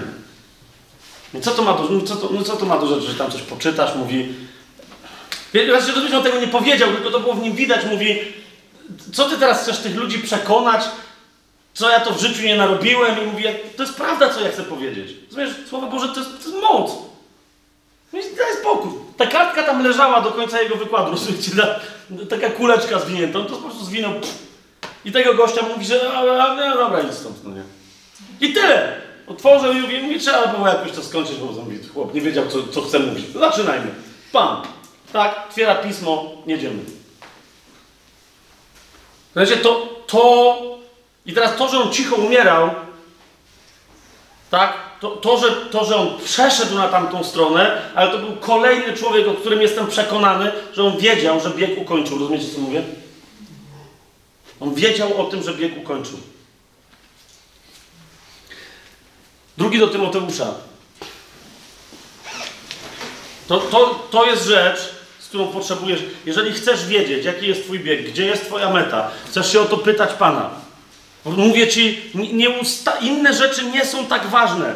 Teraz oczywiście, to nie o to chodzi, że nic nie rób, dopóki się nie dowiesz, bo często jest tak, że Bóg, wiesz, Ty mu mówisz, Boże, to co, to gdzie jest moja meta? A On Ci najpierw powie, najpierw stąd wyjdź, gdzie jesteś.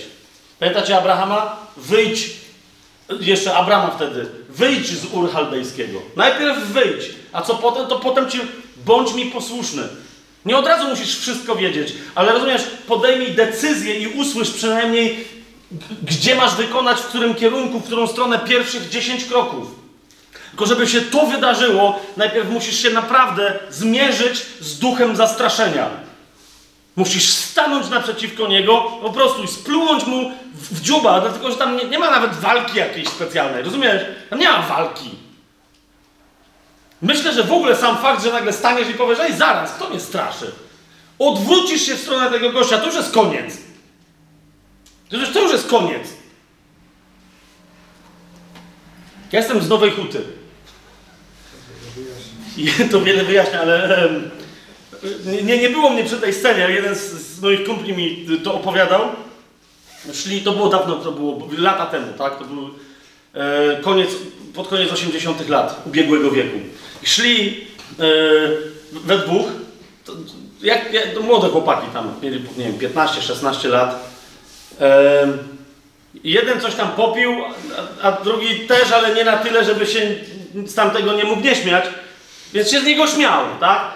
A ten pierwszy szedł i śpiewał jakiś psalm, wiecie, typu tam, że błogosławiony, kto jest narąbany, coś w tym stylu, tak? Jakieś takie, y, y, oni byli ministrantami, to jak to często, wiecie, w takich sytuacjach byli, ja zresztą też. Znaczy wtedy już nie, nie, nieważne. Y, I oni więc szli, ten śpiewał, środek nocy, tamten się z niego śmieje, ktoś, jak to bywa w Krakowie, i nie wiem, czy wciąż jeszcze w Nowej Hucie, ale ktoś nagle poczuł się najwyraźniej głęboko urażony, że oto jakiś pijany pacan e, bluźni, śpiewając psalm kościelny.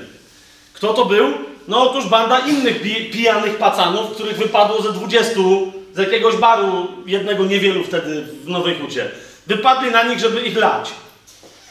No i tam jakaś bitka się zaczęła. Yy, jak oni mi to opowiadali, tak patrzę na nich i mówię, tak jasne, wypadło 20 gości, a wy żyjecie. I, i, ten jeden z nich mówi, stary, mówi, no bo właśnie mówi, na tym polega cała historia. Mówi, wyobraź sobie, że zatrzymała się taksówka.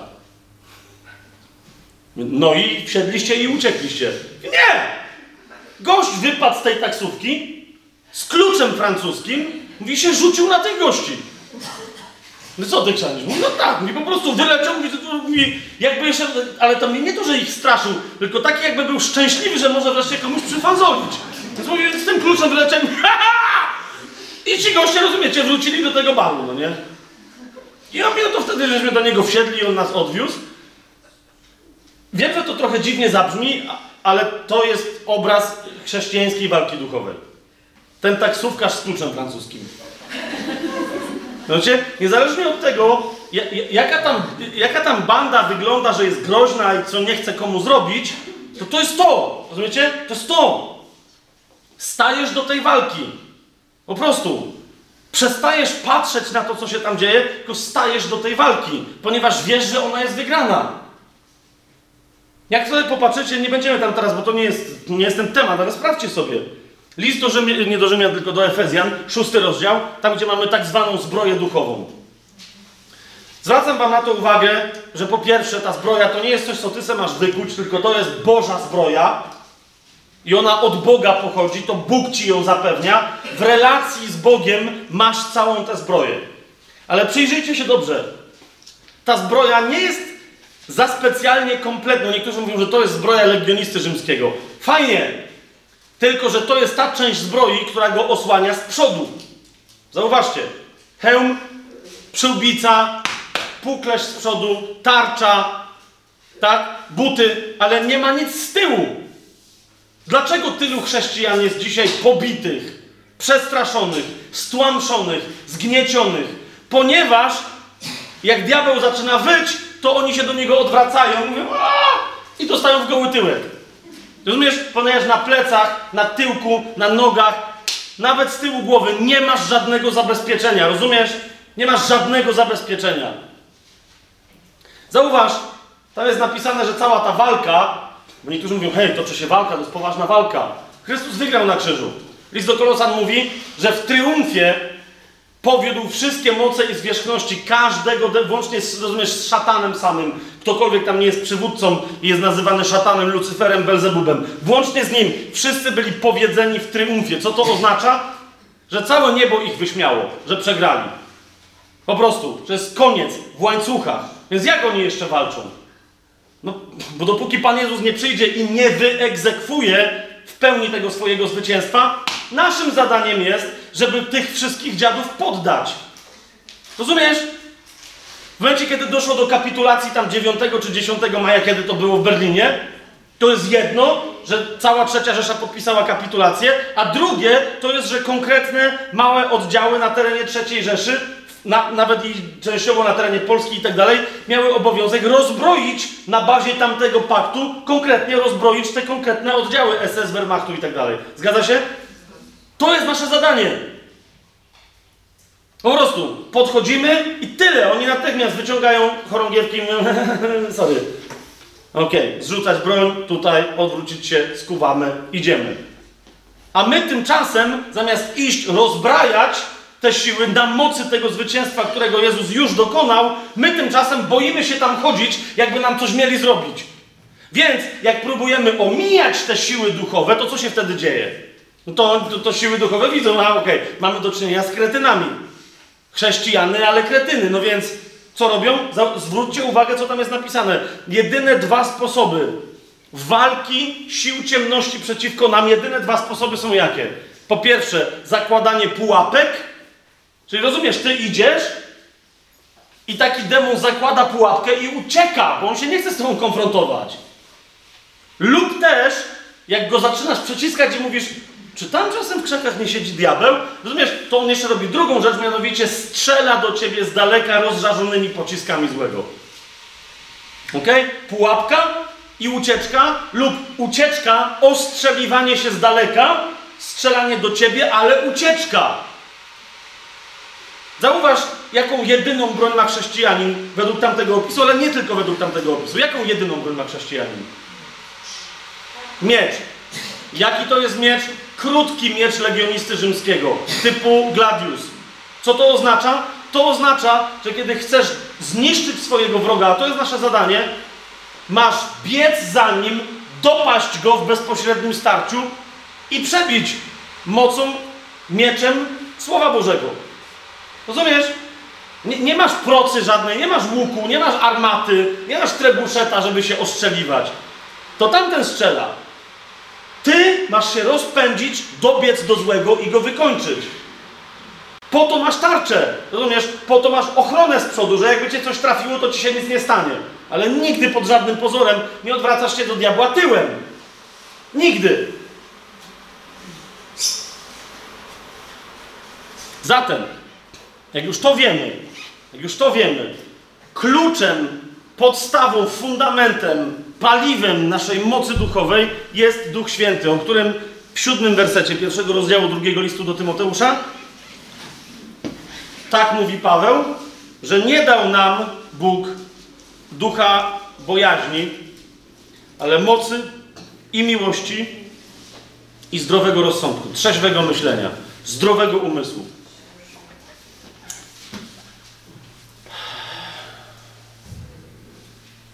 Powiem jedną, rzecz i zrobimy przerwę i potem do, dokończymy, ale jedną rzecz jeszcze muszę powiedzieć.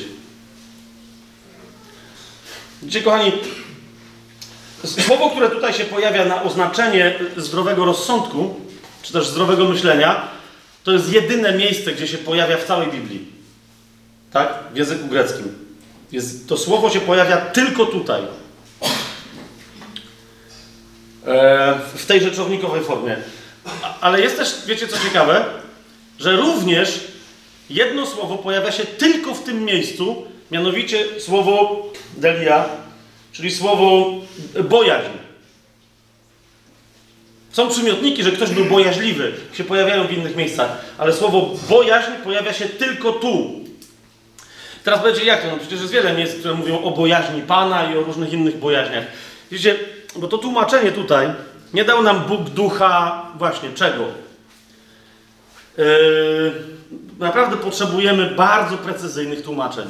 Ponieważ to słowo tutaj, e, sam przyznam, że trochę czasu spędziłem, nie mogłem sobie, to nie jest bojaźń. Bojaźń po polsku znaczy coś innego. Otóż tu istnieje takie polskie słowo. Jakby ktoś z Was chciał mnie sprawdzić, to sprawdźcie, bo szukałem tego długo w słowniku. Yy, nie dał, to takie powinno być według mnie tłumaczenie tego, tego słowa tutaj. Nie dał nam Bóg ducha bojaźliwości, a nie bojaźni. Ducha bojaźliwości. Czym się różni bojaźń? Co, co to jest bojaźliwość? Bojaźliwość to jest to jest bycie cykorem. Hmm? Potocznie rzecz ujmując. Bojaźliwość to jest tchu, tchórzliwość. Po prostu. Banie się bez przyczyny wyraźnej, żeby się było czego bać. Hmm? To jest bojaźliwość. I Bóg nam czegoś takiego nie dał. Rozumiesz? Pierwsza dobra informacja jest, że dając Ci Ducha Świętego, dając mnie Ducha Świętego, Bóg dał, rozumiesz, ci obecność kogoś, kto może w tobie różne rzeczy powodować, ale na pewno nigdy pod żadnym pozorem nie może mieć niczego wspólnego w tobie. I to nie mówię teraz tylko do mężczyzn, bo zawsze jest takie, że odwaga. Nie, nie, to się wszystkich tyczy. Na pewno nie dał ci niczego z bojaźliwości. Jeżeli się pojawia w tobie gdziekolwiek bojaźliwość, czyli wiesz, pojawia się strach i ty się dajesz przestraszyć, i nawet nie to, że się coś stało, tylko jak mówię, diabeł cię straszy, że cię dopiero przestraszy i ty się już boisz, to znaczy, rozumiesz, to znaczy, że właśnie w tym momencie nie działasz kompletnie z ducha. Kompletnie. Ok? To jest działanie duszewne, to jest działanie cielesne, ale nie działasz z ducha. Samo to powinno cię otrzeźwić. Znaczy, kiedy myślisz o tym, kim mam być, jakie mam zadania podjąć, a może to, a może. Jak cię zaczyna coś straszyć, że cię będzie straszyć to niech to będzie dla ciebie rozpoznaniem. To nie jest Duch Święty. A jeżeli to nie jest Duch Święty, to ta intuicja jedyne do czego cię zaprowadzi, to będzie nieszczęście. To będzie strata. To będzie, bo to jest zwiedzenie, które jest autentycznym zwiedzeniem, nie polegające na fałszywej doktrynie, tak? Ale na kompletnie postawieniu siebie na fałszywym uczuciu. To uczucie jest tak fałszywe, i te, to wam, bo widzicie, ten wyraz pojawia się tylko w tym jednym miejscu, jako rzeczownik Delia, tak? Ale jest od niego też y, wyprodukowany przymiotnik, czyli że ktoś jest bojaźliwy albo tchórzliwy. Są dwa miejsca, o których teraz nie będziemy mówić, ale jak to jest poważna historia, to chciałbym wam pokazać, bo, um, bo są trzy takie miejsca. Dwa, o których na razie nie powiem, i jedno, które jest dla niektórych wstrząsające. I to wam chcę pokazać, jak to jest poważna sprawa. To jest 21 rozdział Księgi Objawienia Janowego. Jak coś jest w Księdze Objawienia Janowego, to nie może być niepoważne, tak? Wszystko w Biblii jest poważne, ale jak coś jest w Księdze Objawienia, to jest hiperpoważne. Więc dajcie się troszeczkę jeszcze raz dotknąć Słowu Bożemu i przycisnąć. Jest 21 rozdział siódmy i ósmy werset. Zobacz, zobacz, co tam Pan Jezus mówi. Zobacz, co tam Pan Jezus mówi. Kto zwycięży, mówi, odziedziczy wszystko, odziedziczy wszystko i będę dla niego Bogiem, a on będzie dla mnie synem. Ale bojaźliwi, niewierzący, obrzydliwi, mordercy, rozpustnicy, czarownicy, bałwochwalcy i wszyscy kłamcy będą mieli udział w jeziorze płonącym ogniem i siarką. To jest druga śmierć. Teraz przyjrzyj się temu. Bo rozumiesz, jak ja mówię o tym duchu bojaźliwości i, i, i, i, i przypomina Tymoteuszowi Paweł, nie dał nam Bóg ducha bojaźliwości, to mówi, to nie bądź ty bojaźliwy, bo nawet jeżeli jesteś zbawiony, to się zachowujesz jak ktoś, kto idzie do piekła. Bo zauważ? Ten, kto jest bojaźliwy, a więc postępuje według ducha bojaźliwości, jest człowiekiem idącym do piekła. Jeszcze raz zobacz. To jest pierwsza kategoria ludzi. Ale kto? Bojaźliwi. To jest dokładnie po grecku ten sam wyraz. Bojaźliwi idą na drugą śmierć. Dopiero po bojaźliwych patrzą niewierzący. Potem obrzydliwi mordercy, rozpustnicy, czarownicy i tak dalej. Rozumiesz, jaka to jest poważna sprawa? Zasadniczo, zasadniczo, nie będę teraz w to wnikać, bo to jest osobny, bardzo poważny dyskurs, ale może ktoś z Was chciałby sobie takie studium przeprowadzić. Jest mocna podstawa, żeby przyjąć mm, i, i, później jeszcze po przerwie Wam przez chwilę coś tam pokażę, bo chcę, żeby Tymek jeszcze e, swoje powiedział.